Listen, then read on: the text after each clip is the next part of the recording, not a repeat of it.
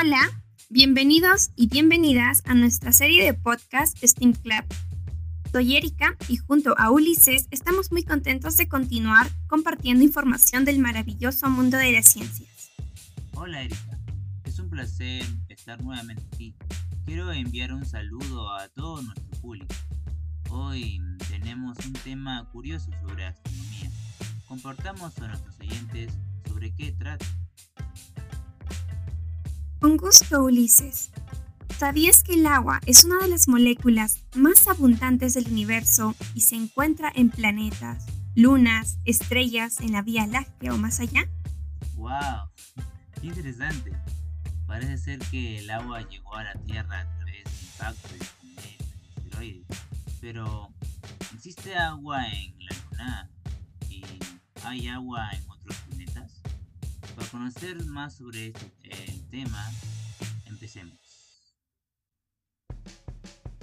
Bien, Ulises. Y como sabemos, el agua está formada por un átomo de oxígeno unido a dos átomos de hidrógeno y posee propiedades increíbles que le hacen ser la base de la vida que conocemos. ¿Es posible que exista agua en la Luna? Así es, Erika.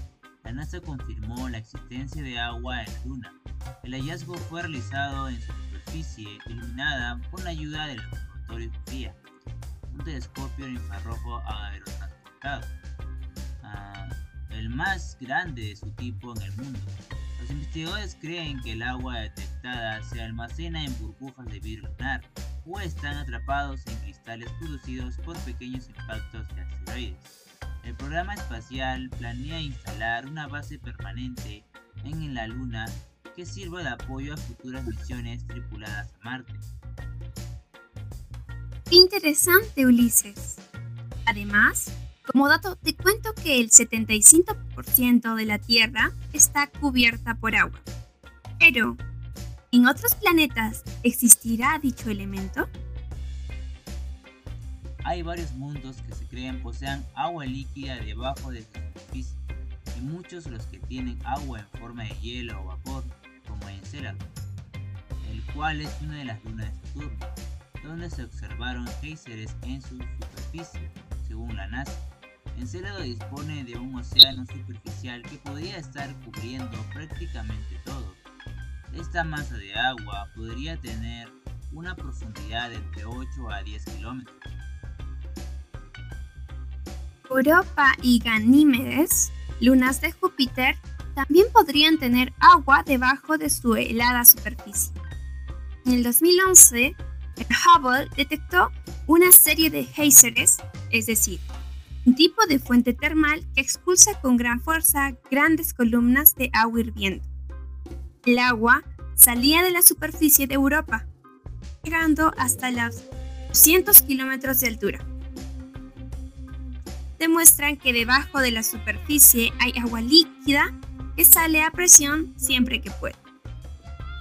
Mientras que en Ganímedes, la luna más grande de Júpiter, la NASA cree que hay agua líquida por una serie de movimientos tectónicos que se descubrieron en 2015, que podría deberse a un océano subterráneo que podría tener una profundidad de unos 100 kilómetros, 10 veces más que los océanos de la Tierra caso impactante es la búsqueda de este gran elemento, y en especial en su forma líquida en el planeta vecino, Marte. Dicha situación ha alentado recientes misiones espaciales, y en especial por su potencial condensación y explotación. Todo ello debido a la presencia de agua en los polos, en la atmósfera y el suelo de Marte.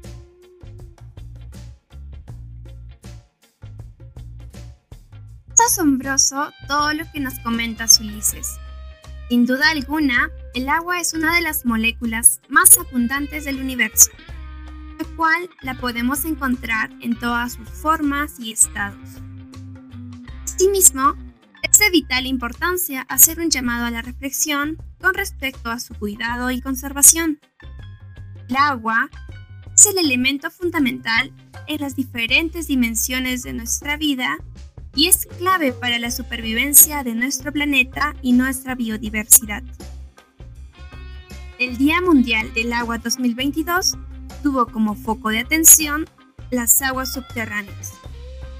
Con ello, se reconoce que este recurso desempeñará un papel fundamental en la adaptación al cambio climático. Fuera de nuestra vista, bajo nuestros pies, el agua subterránea es un tesoro escondido que enriquece nuestras vidas. Casi toda el agua dulce líquida del mundo es agua subterránea. Efectivamente, Erika, a pesar de ser un elemento abundante en el universo, inclusive en la Vía Láctea, en nuestro planeta se está suscitando una serie de problemas debido a su escasez y mal uso. Y justamente celebrar el Día Mundial del Agua tiene por objetivo recordar su relevancia y afirmar que las medidas hídricas y de saneamiento son clave para concientizar sobre la sostenibilidad ambiental.